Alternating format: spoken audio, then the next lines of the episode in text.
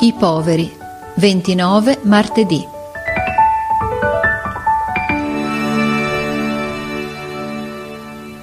Dare la vita per il proprio paese, come il ragazzo lombardo, è una grande virtù, ma tu non trascurare le virtù piccole, figliuolo. Questa mattina, camminando davanti a me, quando tornavamo dalla scuola, passasti accanto a una povera che teneva fra le ginocchia un bambino stentito e smorto e che ti domandò l'elemosina. Tu la guardasti e non le desti nulla, eppure ci avevi dei soldi in tasca. Senti, figliuolo, non abituarti a passare indifferente davanti alla miseria che tende la mano, e tantomeno davanti a una madre che chiede un soldo per il suo bambino. Pensa che forse quel bambino aveva fame. Pensa allo strazio di quella povera donna. Te lo immagini il singhiozzo disperato di tua madre quando un giorno ti dovesse dire Enrico, oggi non posso darti nemmen del pane.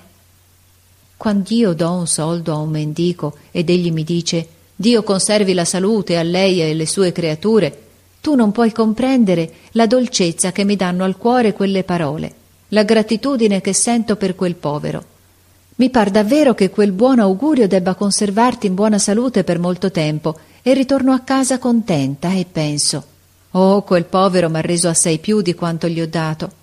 Ebbene, fa che io senta qualche volta quel buon augurio provocato, meritato da te, Togli tratto tratto un soldo dalla tua piccola borsa per lasciarlo cadere nella mano d'un vecchio senza sostegno, d'una madre senza pane, d'un bimbo senza madre.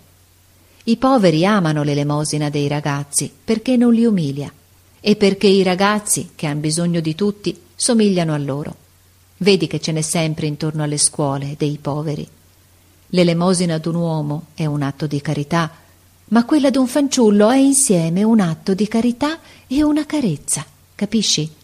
È come se dalla sua mano cadessero insieme un soldo e un fiore.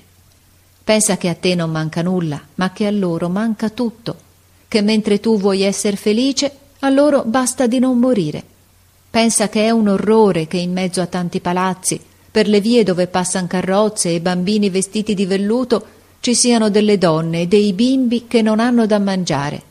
Non aver da mangiare, Dio mio, dei ragazzi come te, buoni come te, intelligenti come te, che in mezzo a una grande città non han da mangiare, come belve perdute in un deserto. Oh, mai più, Enrico, non passare mai più davanti a una madre che mendica senza metterle un soldo nella mano. Tua madre.